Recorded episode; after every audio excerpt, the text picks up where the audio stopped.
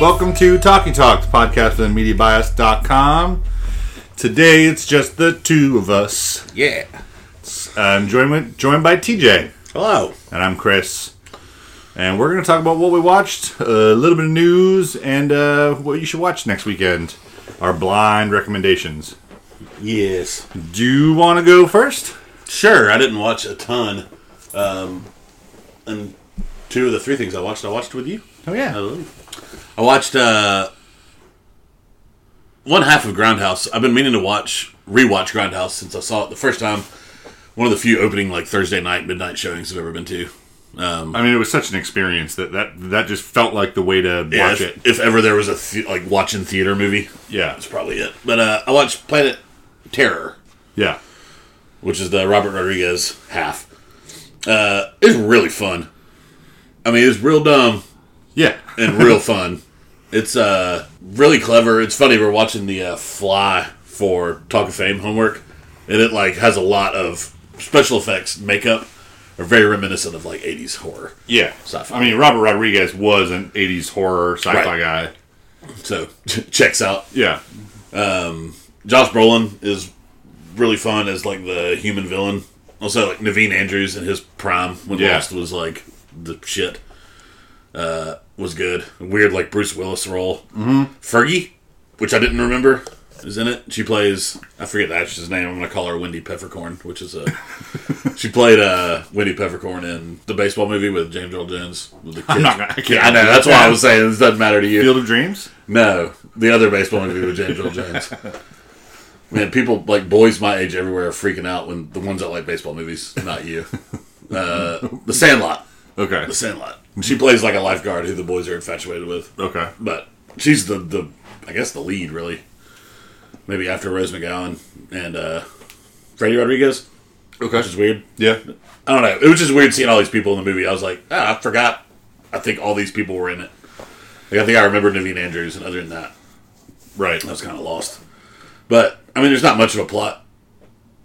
it's straight up grindhouse. Yeah. It's just, but it's super fun. It's on Netflix right now. yeah. Death Proof is too.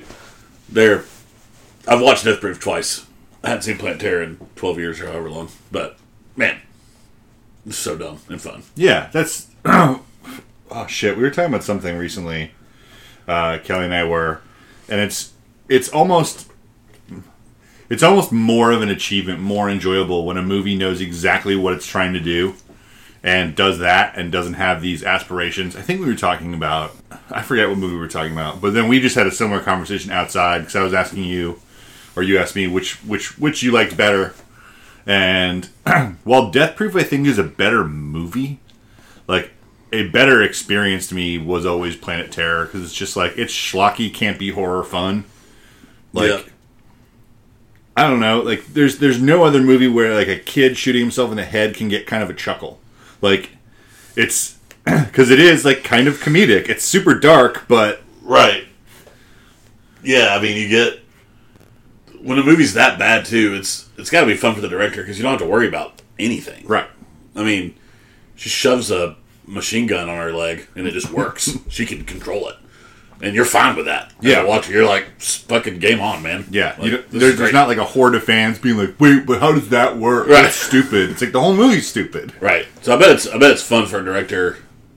You know, maybe not Robert Rodriguez because I bet he doesn't give a shit. Right. every time he makes a movie. But uh, I don't know. I bet it's fun. I bet it's fun acting in those movies too, just being a part of them. Yeah. Watched a couple of horror films though, both with you. Uh, me and you and the girls on Halloween night watched 1976's Carrie. Yeah. I've seen it a few times. Have you seen it like in a full setting before? Uh, yes, but it's been a while. Good, And because I realized we were constantly ruining that movie if you hadn't seen it. Yeah. throughout it. um, I was. You guys weren't in the room. Like that was. I was just. I'm just so enraptured by that. Yeah. Like it's. It's. I, I I I struggle to think of a Brian De Palma film that I like better. Um, it's just so good. Yeah. Like Uh, it's it's it's timeless. Like that's that's so hard to pull off with like a classic horror movie. Like you see the cracks and the edges on Friday the Thirteenth and Nightmare on Elm Street, but there's no like visual shtick to carry. It's not. I mean, it's like the telekinesis doesn't. I mean, how else you could? It's so unnatural. Like there's no effect. You just something moves across the screen Right. that is unguided by a hand or another like visible force. And it's it's the it's the ultimate like bullying story. So it is infinitely relatable no matter when in time it's set. Yeah. It's uh one thing that has always impressed me about Carrie is that it blurs the line between straight up like monster horror and psychological horror so well that you're not really scared of the monster in the movie. Yeah. You're scared of the shit that's normal.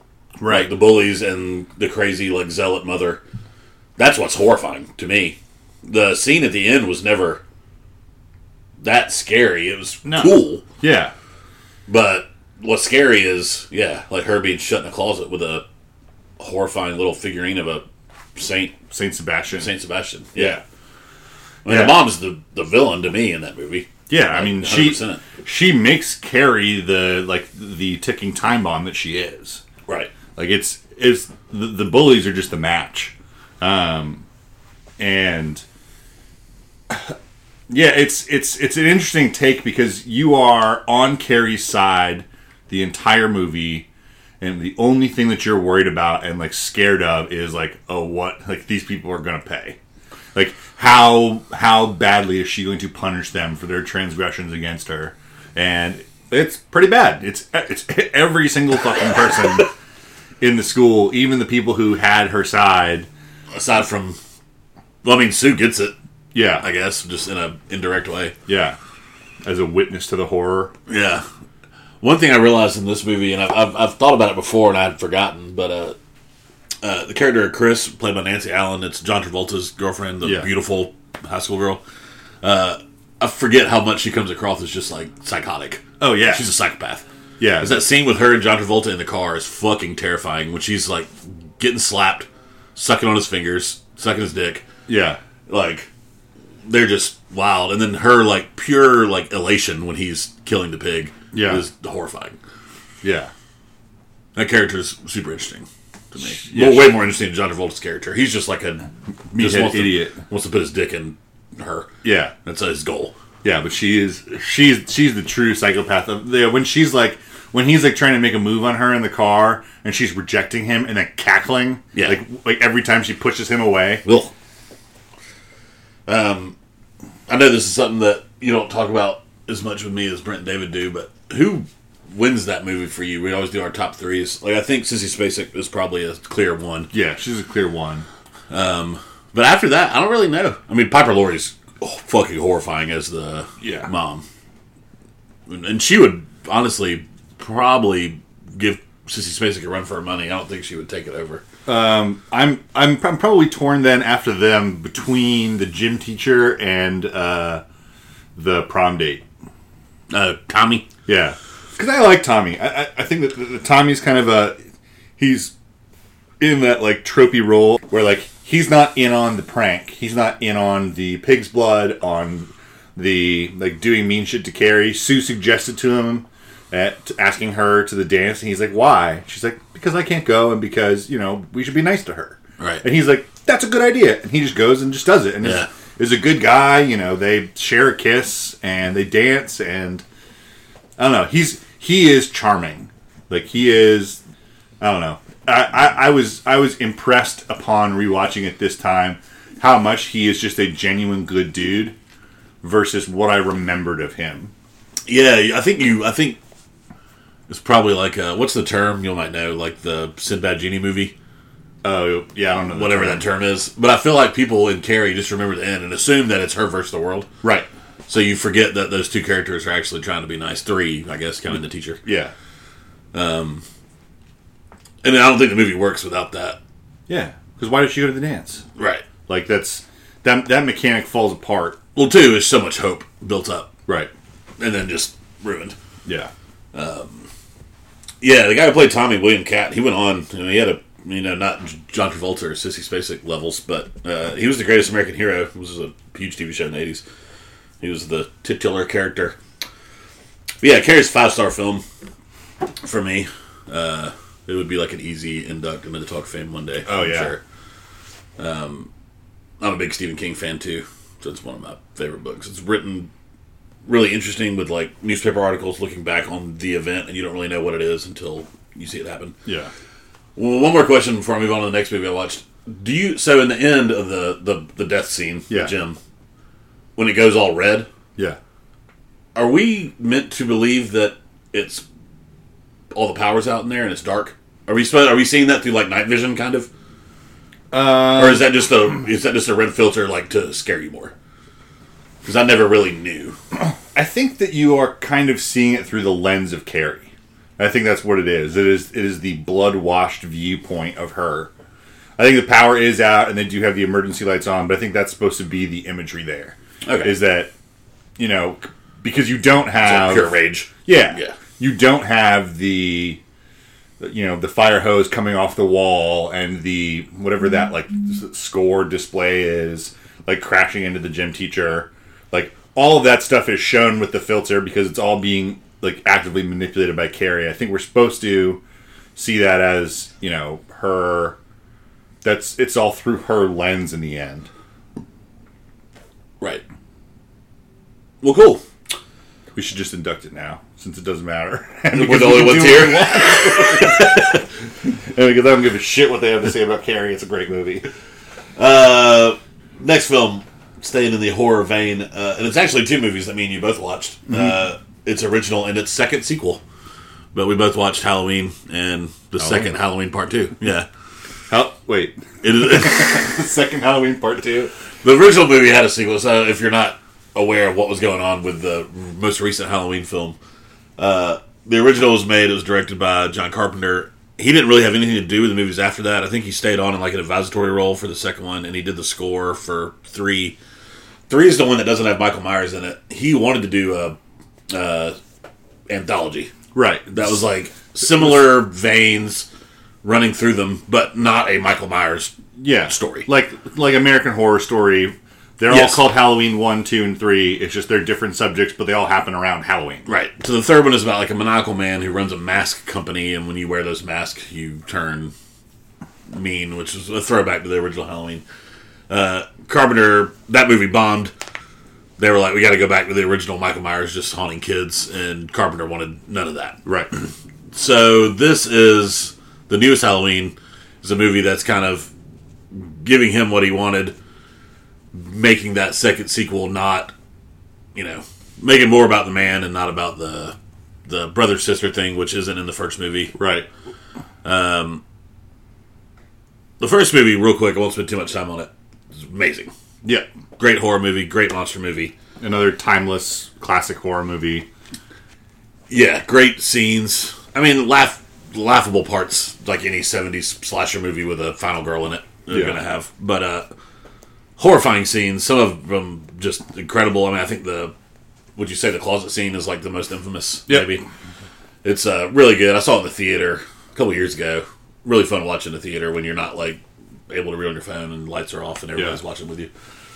Um, But they made a direct sequel to that that came out this year that takes place in 2018, 40 years later. Um, what'd you think? I thought it was great. Um, there's some stuff that I, if I were playing film uh, armchair film editor, that I would leave on the cutting room floor. Um, uh, the intro is a little prolonged, in my opinion, and they they lose some of the uh, they lose some of the electricity of here is the shape and here is his prey by shifting focus so many times in the intro and like Right. the opening, I guess, half hour. Um, so that's that's my that's my my knock against it. But other than that, I think it is a great faithful sequel. I think they had good intentions with the podcast couple. I Yeah. think that's a neat way to explain the film in the last 40 years to an audience that probably never saw the original or saw it once 20 years ago. Yeah. And get them caught up to speed. And that's so huge right now, that like podcast true crime thing. Right. But I thought that was a good idea. I, I think they missed a little bit with that. Yeah. and that dragging into the Judy Greer house, that drug. yeah. Like I got tired of them. the podcasting for me also it just didn't it, it didn't it hurt their case that they were unlikable They were unlikable. like the guy is obviously he's scratching at the door of fame and thinks that like that whole like this is going to be our big break kind of attitude and i don't know I- it it it, it made their deaths the, although some of the most brutal because michael myers oh we're spoiling this by the way because michael Yeah. myers like beats their heads into the bathroom wall Yeah. like and leaves the, the dude a like sputtering heap of just like meat Yeah. like it's it's super gross but you kind of it, it happens you're like okay like i guess halloween's gonna start soon Yeah. Yeah. I mean, we, we cheated because we watched the movie with Cassandra, yeah but uh, who knows everything about like costume and design for films you could ever want to know. But she was super annoyed. She was like, "Why does he have on like a six hundred dollar jacket? Why is she wearing those boots? yeah Like, this is really." And, I, didn't- and and while we didn't see that detail, I think we kind of saw that like, oh, these people suck. yeah They're annoying ass people. yeah I mean, they're they're in the insane asylum in the opening scene, pre credits. They're trying to goad him yeah into doing something crazy. Yeah, and they, yeah, and he's. I think, and this is this is going to sound really stupid, but I think it would have helped if they were American, because to me, I had this disconnect where I was like, well, they clearly have money; they're able to travel to go hunt this story down. They're being funded by something or someone, or they're self-funded. So I kind of don't give a shit about them. That's a good point. I didn't think about that.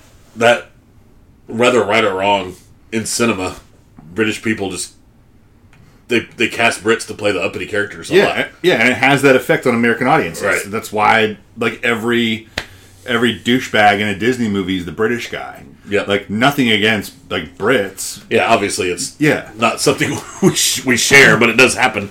and and that's why I kind of mark it against it because I, th- I think it is intentional that they are, you know, f- they they've got this access to be able to go stand in front of this notorious killer in like the supermax insane asylum, and they that they're they're they're cannon fodder. Uh, yeah, and if you do want to kill them, there you Yeah. need to, you can't make them likable. Yeah. Well, I mean, like lots of likable characters die. I mean, the the the granddaughter's uh, friend, the in the devil costume. I guess he feels But but you but they make you hate him right before he dies. right. He gets handsy. Yeah. Yeah. That's the thing is is is they kind of. I mean, it's it's the bent of it's it's the the the social majority angle that horror movies kind of took in the seventies. Like you didn't die if you were chased and chased and sober. You died if you were, you know, fucking a girl when you were sixteen or drinking or doing drugs. So you know they they kill people who have these character flaws. Normally, the character flaws are what kills them, draws Right. them towards the you know the Michael Myers Sure. or Freddy or Jason or whatever. Yeah, they're having sex, so they're not paying attention or Right. whatever. And you know even even going off track completely and like going fr- with Nightmare on Elm Street, it's all people related to those who burned the building down that Freddy was in. And then when he kills them in their dreams, it's normally some kind of like it's a lustful dream or it's them like sleeping in class and Freddy kills them in the dream. Like so then for this movie to make it to, to do the same, you know, I'm not surprised, but man, there was nothing redeeming about those podcasters except, you know, people should generally live. I'm against Both die in murder. gross bathrooms. Yeah. Yeah. Moving on, and like Chris said, full spoilers here. We timestamp it, but I thought the last forty-five minutes was pretty brilliant. Yeah. Though, with the Fantastic. film. Um, story aside, there were some definite parts of the story where there were characters that didn't need to be in the movie. The the new Loomis, which they refer to him as, you always pointed out. Yeah. Just, they're throwing that in your face. Yeah, Laurie Strode says, "Oh, so you're the new Loomis." Yeah, which is great. But uh, I had a really fun thing. You know, it's just you can see this from the trailers that she set up this like kind of trap house. Um, well, I guess I wouldn't call it that, but you know, a fortress. Right. She's learned to defend herself. Yeah, she's she's she's a recluse. She Yeah. has like a perimeter fence and like big spotlights. Yeah. Uh, ready for Michael to come back at any minute. right. And you see that at the beginning, and then you kind of get an in depth look at that, and you're like, oh, maybe it's not as cool and badass as I thought it was. It's just a lady with some guns and some lights and a fence. Right. But then at the end, when Michael finally gets in, and she. The coolest part of the movie to me is she's doing that thing that everybody says you should do in horror movies, where like, why didn't they do this? Why didn't they do this? This would have been more efficient. And she's straight up sniper, like SEAL team style, clearing rooms. Yeah. And it's so funny to me. Yeah. It was great. I was sitting next to the world's greatest comedian, um, who was shouting out only the funniest lines, um, and in the theater, and he he was all movie, be like, why would you go in there? Like, why would you do that? And at the, that point in the movie, he stopped talking because Laurie Strode acts like everybody should Thinks in an they would. ideal Yeah. situation, Right. Except when horror in, in horror movies, when people are writing, they don't write like everyone is this has had time to prepare and can act calm under pressure. Like they act the way that with the two instincts, fight or flight, and they're not using judgment. Right. But Lori has had so much time to plan and prepare. She's been traumatized, and she's not willing to go there again. She's trained Judy Greer's character, her daughter, and like gotten her like on level with her that like it's gonna happen any moment now. He could come back. You always need to be ready. So then, in the climax of the film, they're fucking ready. Yeah. Like it's it's really cool, and I'm I'm I'm always a fan of a good revenge story, and the movie doesn't seem like it is one. The whole Strode family plays prey for the entirety until they finally have their opportunity to strike back. Right. Yeah. Yeah, it was done. It was done really well because g- generally, I feel like if you write movies that way and write characters out to do like the most efficient, best thing at any time, movies would just suck. Yeah, it's not a good movie. And this one doesn't. It was the coolest part of the movie, Yeah, which is that gives it an extra, you know, half star star uh, for me. yeah, That was something I, I hadn't seen done. I guess. yeah. last thing I was really impressed by was the score, uh, and obviously not just the score that they carried it from the 1978. You know, the iconic Carpenter written score. But, Yeah. uh, the new scores are good. I'm sure it's called like Amy's theme or whatever. But the music playing when she's by herself running down the street after her buddy dies, Yeah. it's really cool. Um, We've talked before about horror movie scores and how they might be harder or easier. That one got published, I'm pretty sure. Okay. that one was not lost to the ether. But uh, anything else stand out to you about the new Halloween? I was just really upset that uh, that that uh, uh, Toby Huss, who you may not recognize the name, but he is Artie, the strongest man in the world from Adventures of Pete and Pete. Nice. He plays the dad, and he is he's like the Oh shit! Yeah. that actor is Artie. yeah Damn. he plays the uh, the comedic role really well. Like the, That's crazy. the the opening scene with him, I think he was like, "Oh, I got peanut butter on my penis." I don't know. He's just I, I, he's he's a fun actor. I like him. Man, I've seen that actor in a bunch of like shitty comedies. I've never tied that together. Yeah. He looks so different now than Yeah. Well, because Huh. also the strongest man in the world always has his face contorted, like And he's got the hair. Yeah, Now though, that huge hair- horn rim glasses. Yeah. Sorry to talk about a television show that you can't find anywhere that was. God, I would buy that shit in a fucking heartbeat, dude. I I mean, I would. It was way ahead of its time. yeah. I mean, you think about the pedigree of the actors in that, and like they just they were so. They, uh, speaking of Halloween, uh, older Pete was in the was in the uh, the video game Halloween movie. Oh right, yeah, yeah, yeah, And then Danny Tamborelli is like a big producer, yeah. yeah. and I think Polaris, the band who did the theme song, Yeah. wrote Hedwig and the Angry Inch. whoa, Yeah, Pete and Pete, man, Yeah. ahead of its time, ahead of its time. and then Toby Huss. if anybody out, if anybody out there has Pete and Pete on like VHS, you should destroy it, but send it to us and we'll destroy it for you. we won't, we won't watch it. I promise. I why do you just want to destroy it? don't know. I feel like I don't want to get like sued. Oh. hey, uh, N- Nickelodeon, if you guys have a Blu-ray of all of Pete and Pete, we want it. Well, cool. Did you watch anything else?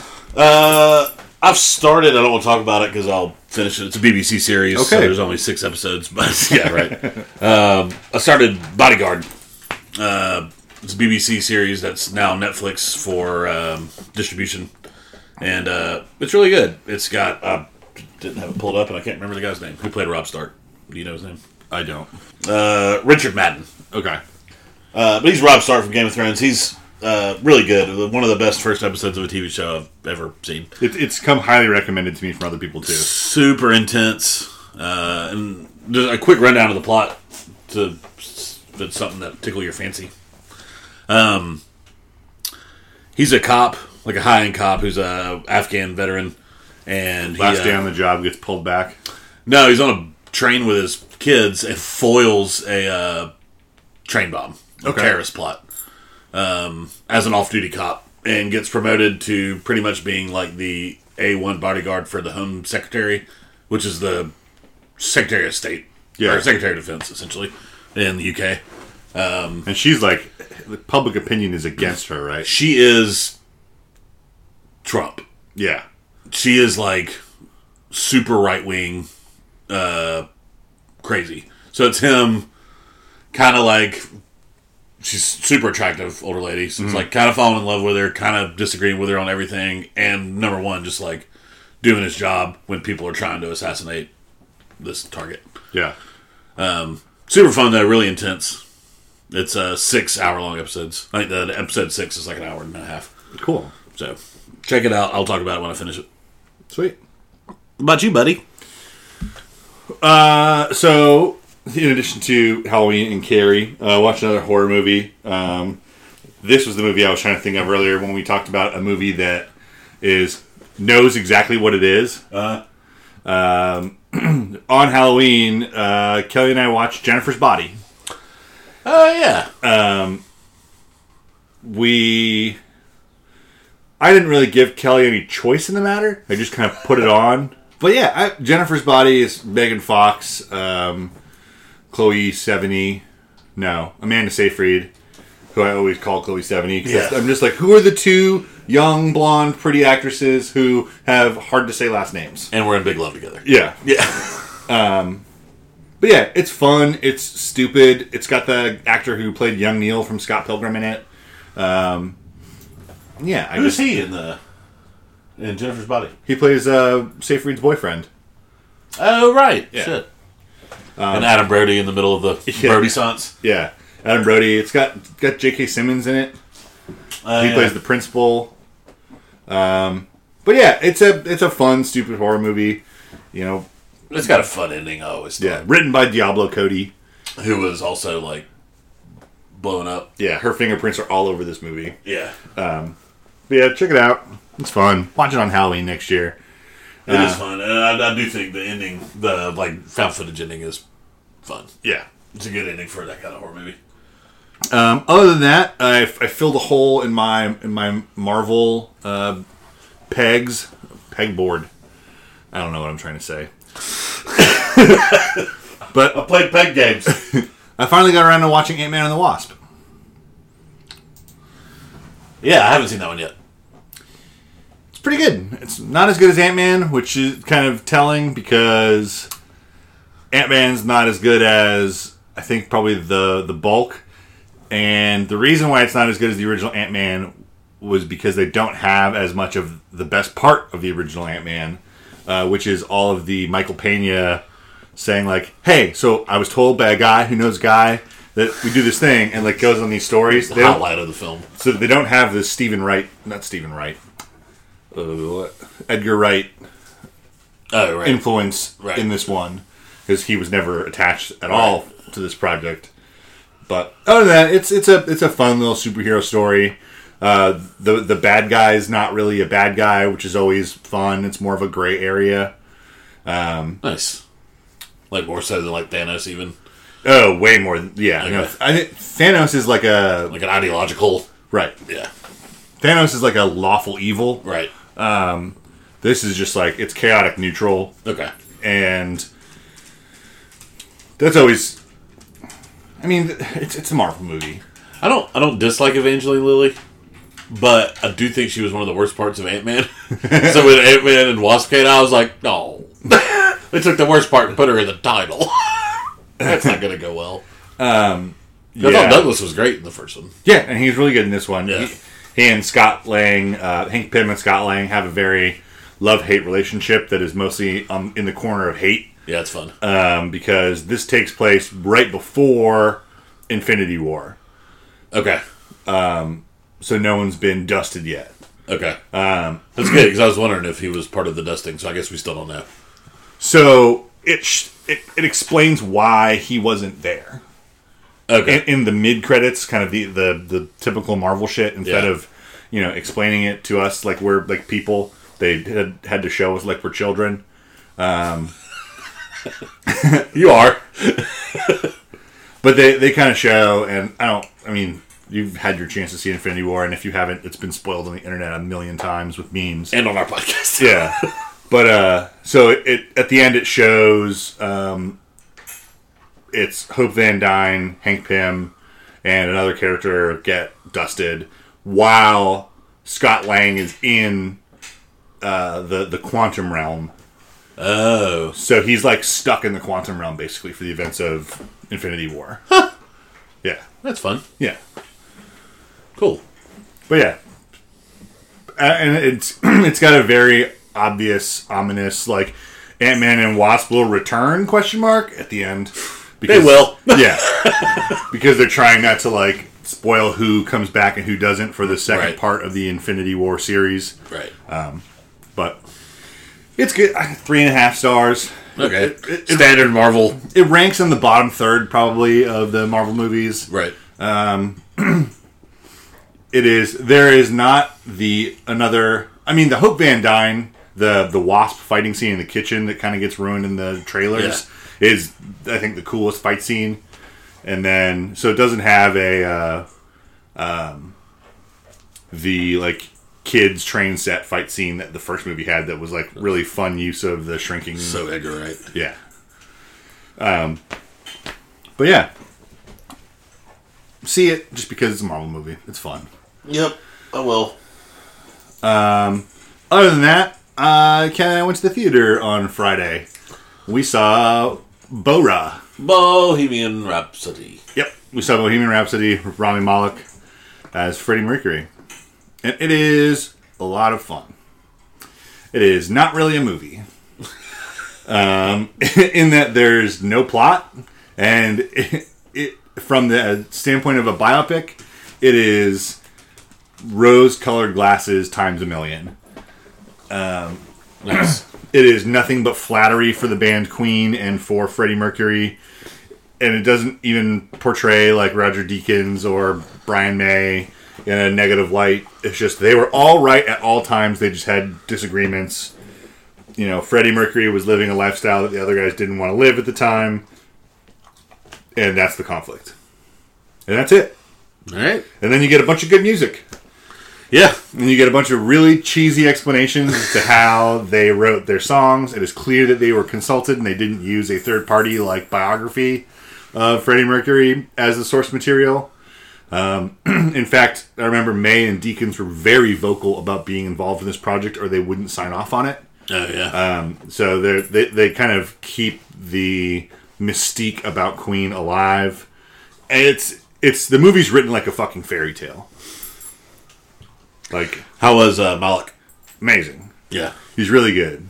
Um, the the the prosthetic teeth look super corny, but then at the end it shows like young Freddie Mercury and his big old buck teeth, Oh really? and it's like dead on. Nice.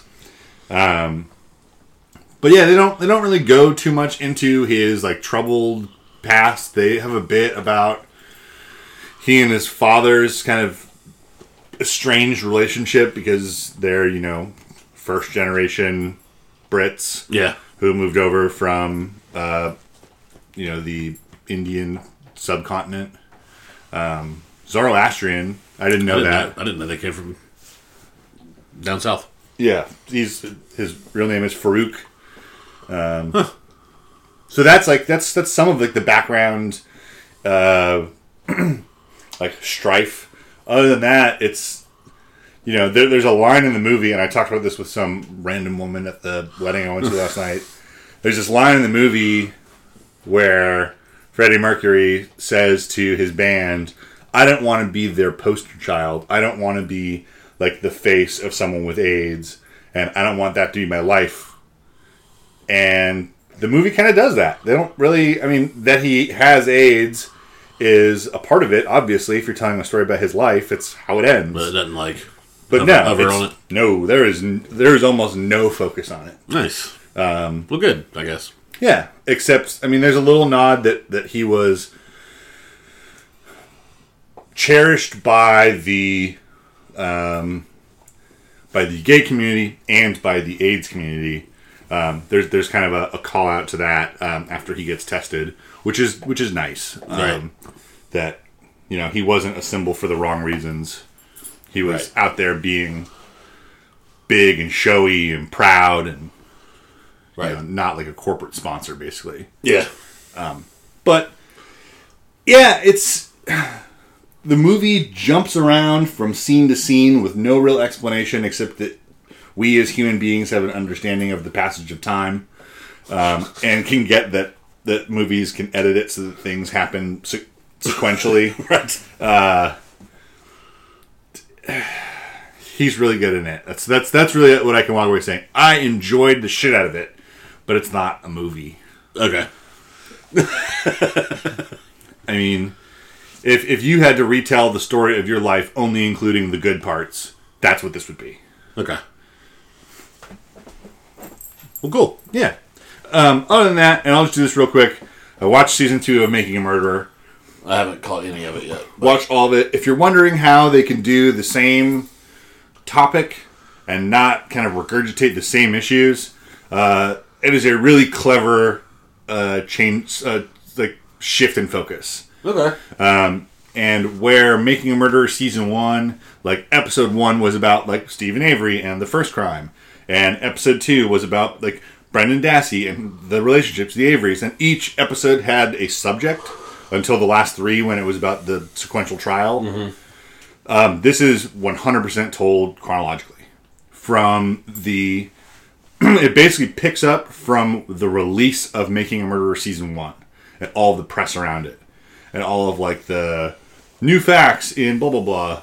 So, did you start American Vandal season two?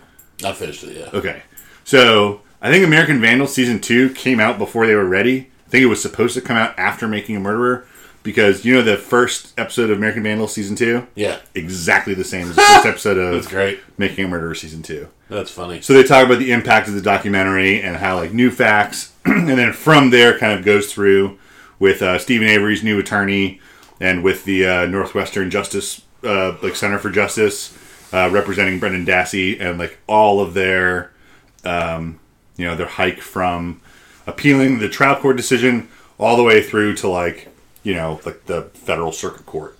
Right. So it's it's really good. It's really interesting.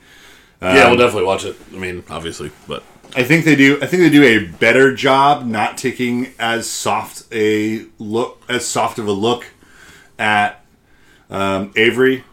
Um, I know that that's a criticism of the first season. yeah. They're kind of Stephen Avery agnostic. They don't they don't make you judge that anymore. It's not about did he do it or did he not do it.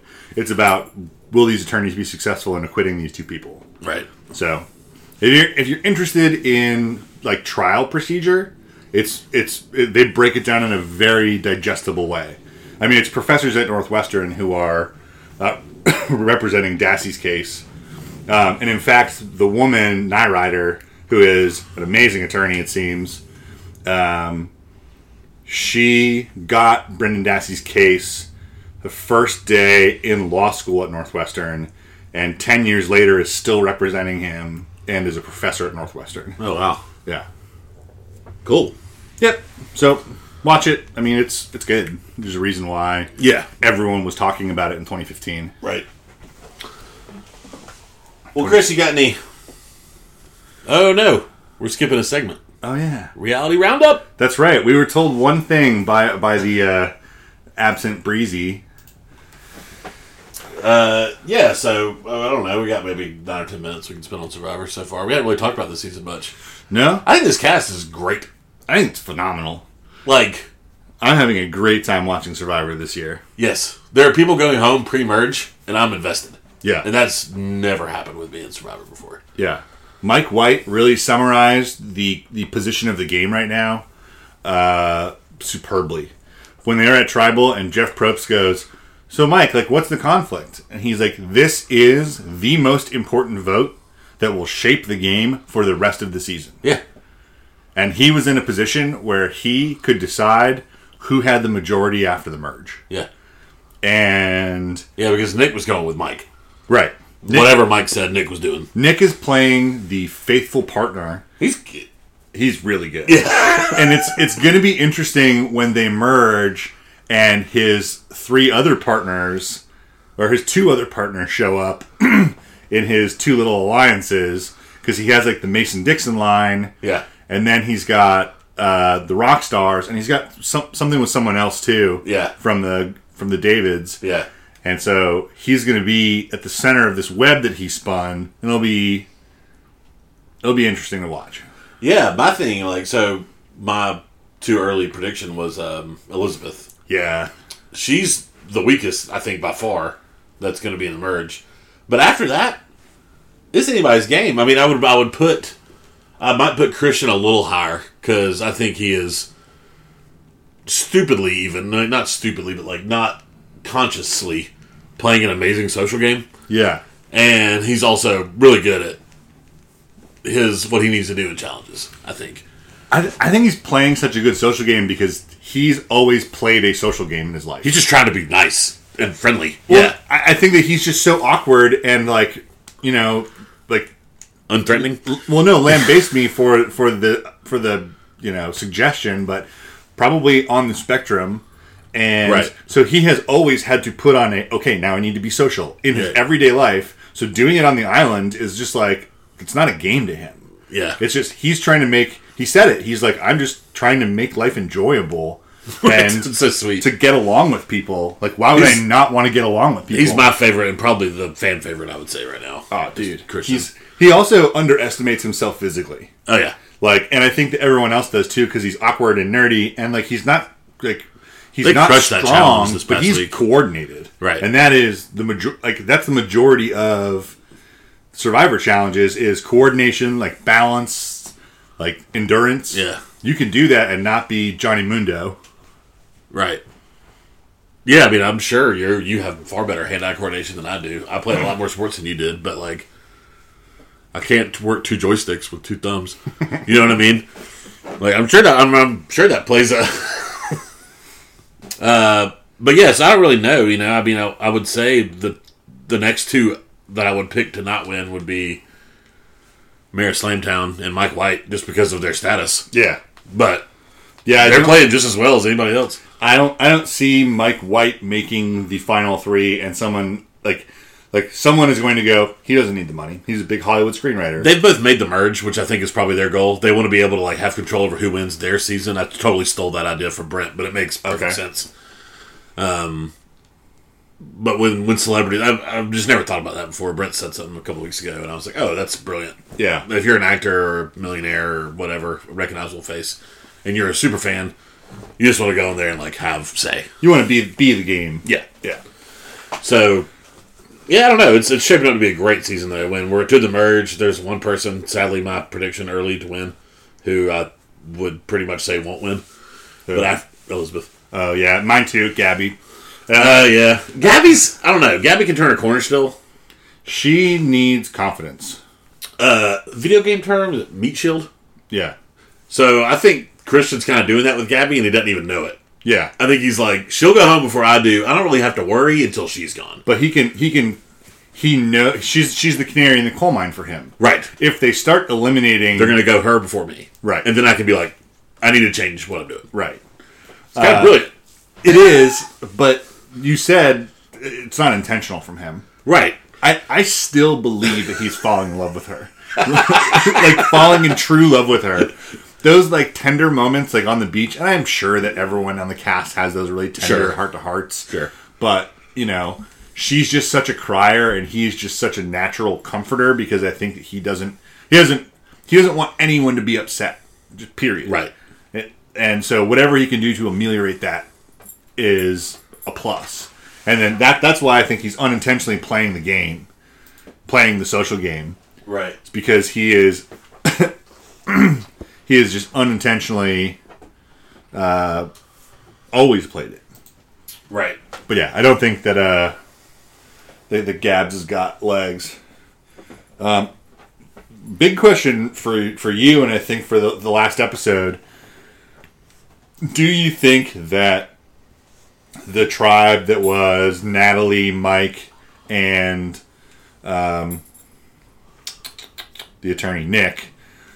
Do you think that they that they made that vote because they are going to stay three strong going into the merge, or do you think that Natalie played them? Uh, I think they're gonna stay three strong. Really? Yeah. Okay. For now. Yeah, for now. Right. I mean, everything changes. I, I think they I think they are only in the sense that Natalie's going to go to her Goliaths and say, I've got a block for you. And same way Nick is gonna go to his David's, his not Nick, um, who's the the guy? Kurt. Kurt is gonna go to his his like to Goliath to David's and say, I've got a voting block for you. You know, I helped shift this Not Kurt. Who are you talking about? the guy with with the uh, with the shitty hair, the curly hair, who made the first move against his own Alec. Alec. I think that Alec is going to go to the to the Davids and be like, "I'm your agent. You know, I orchestrated that. I made that happen." He's got a good argument there too. He's got a great argument, Yeah. but the same way that Natalie's got a great argument. good like- arguments don't mean dick. Also. Right. Right. You can be right, and it doesn't matter if you're going home. Yeah, Uh, I'm just looking at Gold Derby's odds right now to win, and uh, Dan obviously is number one. He's holding two idols. right. He's the easiest to make it to the final three, but they've got Gabby next, and then it's kind of a hodgepodge. I think Gabby's got great odds to make final three. That's probably why she's so high too. It's like picking Georgia to win the SEC championship because they've got an easier path to the game Right, than picking Auburn, Bama, or LSU. right. Um, even though one of the three of them is going to win. Yeah, so yeah, that's fun. Survivor. What about Three's Oh. on the Streets? You got anything? I do have to mention. You got Survivor? Brent, Brent, Oh, yeah, what Brent was told us we had this? to shut out. Do you think that they're they're going to make something of the fact that when Dan was hunting for idols, it showed Christian through the tree line looking at him? yeah. Uh, Do you think that Christian is going to identify Dan as a threat before that's ripe on the vine? a couple of things on that. I think that we are going to see for the first time in a few years somebody go home with an idol in their pocket. We haven't seen that in a couple of years. Do you think Dan's just going to be oblivious to it? I don't understand how people know all the time. everybody knows he has idols. Yeah, Well, we know because someone went looking through his shit. right. Like, No, I'm saying I don't know how Oh. people know on Survivor for the past five seasons when to play their idols correctly because Oh, right. they always fucking do it. I mean, Wendell- yeah, like Wendell and Dom last year was incredible. Wendell didn't ever play his. He didn't have to. Oh. All right, he played it for Yeah. uh, I can't remember her name now, but yeah. Also, when you find an idol on Survivor, generally, I would say like wait three days before you tell anybody you fucking have it. Yeah. Let the And- excitement die down. And I think Christian is probably going to know Dan has an idol, and that is just as good as having one, in my opinion. Knowing- Knowing, someone has one. Yeah. And in the same way, you find an idol, don't tell anybody for three days. I think Christian's probably just going to be like, well, sit on that. It's just, it's an idol I have in my back pocket. It's something I have that nobody else has. Yeah. And whenever you can say that in Survivor, it's great. Yeah. Especially someone with someone with the physicality of Dan with idols. Like Right. he's he's he's obviously a favorite, but that's that's if he plays them right. And with Christian having that knowledge is the perfect opportunity for Dan to get the rug swept out from underneath. Sure, and you don't want to go tell somebody because we're just now with the merge. I mean, there's no way to know what how many alliances you're going to have week to week moving forward. Right. So you don't want to tell somebody who's going to end up working with Dan, and now your information is useless. Right. So just wait, and then if you're trying to vote out Dan and his girlfriend Kara, Kara. Yeah. you know that you might have to split the votes. You know what I mean? Or Yeah. you, you can know how to work that, but save it till you need it. There's no reason to go telling people shit. And Yeah. I think Christian's probably smart enough to realize that. yeah. But cool. This is a great season of Survivor. I'm enjoying it a lot. It's so fun. yeah. Yeah. The David and Goliath plot is secondary. Well, I mean, they said it in the like next week's Survivor where Alec Yeah. was like, "The David and Goliath shit is over." Yeah. Like, And Jeff Jeff asked the question at Tribal. He's like, "Is it, is it still David's versus Goliath?" And they were like, "No." yeah, yeah, they're super fans. They know what they're doing. Yeah. they knew that was just a dumb little thing to get them to twelve people. Yeah. So what were you asking me before? Breezy on the streets. So I've I've got a couple. Um, the first, the big one, the one that you know our our bastard stepchild that we never talk about. Um, there was a huge video game release, um, so big that it is the uh, number one entertainment release weekend in dollars earned. oh wow, Red Dead Redemption Two came Oh, out yeah. on Friday, last Friday. amazing reviews. Yeah, to like blisteringly high reviews, and I think it was seven hundred eighty nine million dollars in the Friday, Saturday, Sunday of its release. Um, it is not the number one entertainment release. Um, there is something that has been released that uh, had a bigger, um, f- like first week. Uh, And it was uh, also Rockstar Games GTA Five. oh nice. So, yep, that's burning up the charts. Um, can't go without mentioning it. Um, Yeah, and I, and I think it's probably more of a like Brent game than a you game, just because of the detail. That's why it's so good. Yeah. I know you don't really you appreciate it, but it's not your I don't Shtick. have, don't have the time. yeah. People are like, "Oh, well, well." Rockstar says that the, the the without doing any side missions, the main story is about forty to sixty hours, and it's like pfft, It's not happening. I can only really play games in like like at most like a single hour burst of time. Right. I don't have sixty of those across a year. Right. But yeah, Brent so- will love it though. I'm Oh, yeah. It's totally a Brent game. Yeah.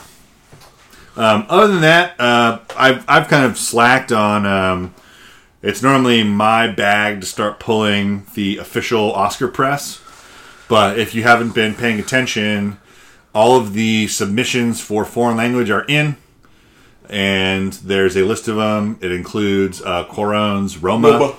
um, it's the best picture nom favorite at the moment. Yeah, and um, the entry from South Korea, Burning, is getting a lot of festival Starring uh, press. Daniel um, the guy from Walking Dead. yeah. Yeah. I can't remember his name now. Shit. uh, Mike uh, Stephen Young, Yes. and there's another uh, Denmark's entry is on Amazon Prime, I think, right now. The Guilty, Uh, yeah, I've heard of that. um, it's supposed to be really good. Uh, but so that those submissions are officially in. You can look at them on the Oscar website, um, and Put a link also up on the show notes. okay, yeah, Yeah. um, and then also the, the I always get excited about it because it means that like foreign language is foreign language. Those are really hard to find and watch before the Oscars, Right. But it really starts for me the uh, the, the the 25 submissions for animated feature Oh, right. are now in, Oh, nice. and I always get get excited, but there's nothing surprising in it ever. No, it's, It's- pretty much every animated movie that came out. Yeah, Yeah. every big animated movie, including ones you haven't heard of that like weren't released in the states Right. for longer than the week that they needed to.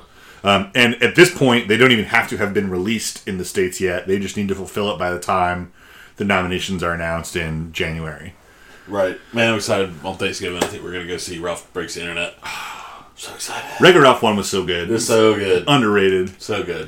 I think I don't think that, that anyone is in a position to even scare Pixar. Incredibles 2 is just such a strong entry.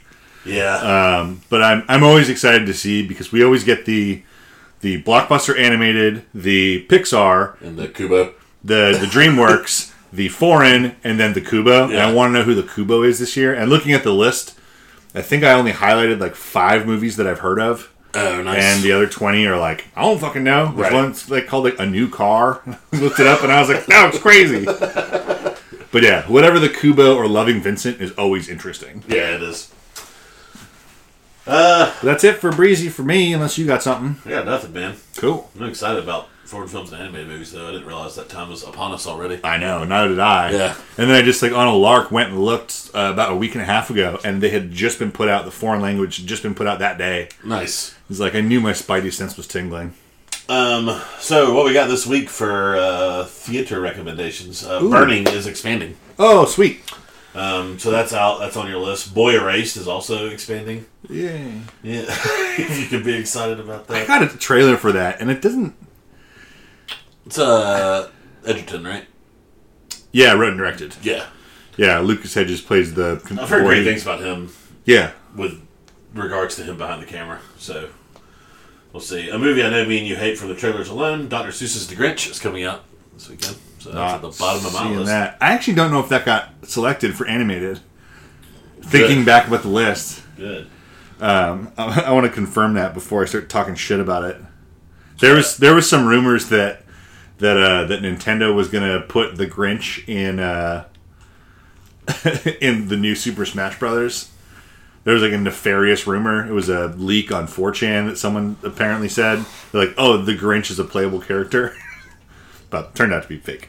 Good. Yes, Uh, Overlord is a movie coming out. It's a World War II J.J. zombie. Abrams produced one, right? Yeah, directed by Julius Avery, World War II zombie horror. And uh, I finally saw a full trailer for that. It looks crazy. the new Dragon Tattoo story, The Oh. Girl in the Spider's Web, is coming out this weekend. So we got some picks. I'm going to go with Uh, I'm a big Stephen Young fan. even Me though I too. couldn't remember his name in a little while. And uh, it's on the foreign film shortlist. Good enough for me, right? Not shortlist, but Yeah. official submitteries. Shortlist being 206 or however many countries. Yeah. Well, there's only 89 this year because they last year was the most with 92. This year had 91, but two countries got disqualified. I don't know how that happens, but uh, so it's 89. But so that is as short of a list as you will ever see in that category. So I'm going to recommend Burning. Uh, it's expanding. You might have trouble finding it, but it's showing somewhere in your state. Yeah. Um, it officially it came out in limited release last weekend. Yeah. I'm gonna say Dragon Tattoo. I think Claire Foy is having her fucking year. The Clairvoyance. Yeah, it's I mean The Crown season two, Unsane, Spider's Web, First Man. First Man. Yeah. Like she's just electric, and this movie seem, is just written for, uh, you know, a a prickly ingenue like her.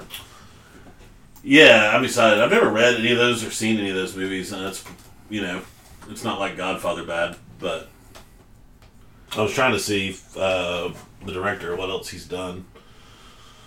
Oh, he did Don't Breathe. Yeah, Okay. I mean, I think this. Oh is, yeah, Attack the Panico. We talked about this before. That, Yeah. That's a that's a fun little short film. If anybody wants to go find it, might put it in the short note, the show notes too. Um, but cool. So go check out Girl in the Spiderweb or Burning. Burning. Yep, And uh, I think that's it. that's it. I thought you were about to just stop the recording without the outro. No, I was, Pulling this up and I can making say sure it's still recording. yeah, that would be fun. You taking us up? Sure. So this has been Talkie Talk, the podcast from MediaBios.com. You can find us at themediabios.com or on Facebook for at our groups, TV Bias, Games Bias, Movies Bias. You can contact us at themediabios at gmail.com. You can find us on Twitter at the Media Bias. I'm not going to make that tweet tweet noise that Brent makes. TJ will do it now. Doody. You can find us uh, not on Instagram, but you can give us a rating on your favorite pod snatching app. We would really appreciate, you know, as much we try and strong arm you into five star ratings. Just give us what you think we deserve, which is five stars. Um, special thanks to the intro from the Willow Walkers, Thank you, Willow Walkers. and they've got a new single out. You can check their Facebook page for that Spotify too. and Spotify. Um, and special thanks to Burifa for the outro. and they have a new album coming out. Details soon about that. Um, and that's been Talk Talk. Thanks, TJ. Thanks, Chris. Bye.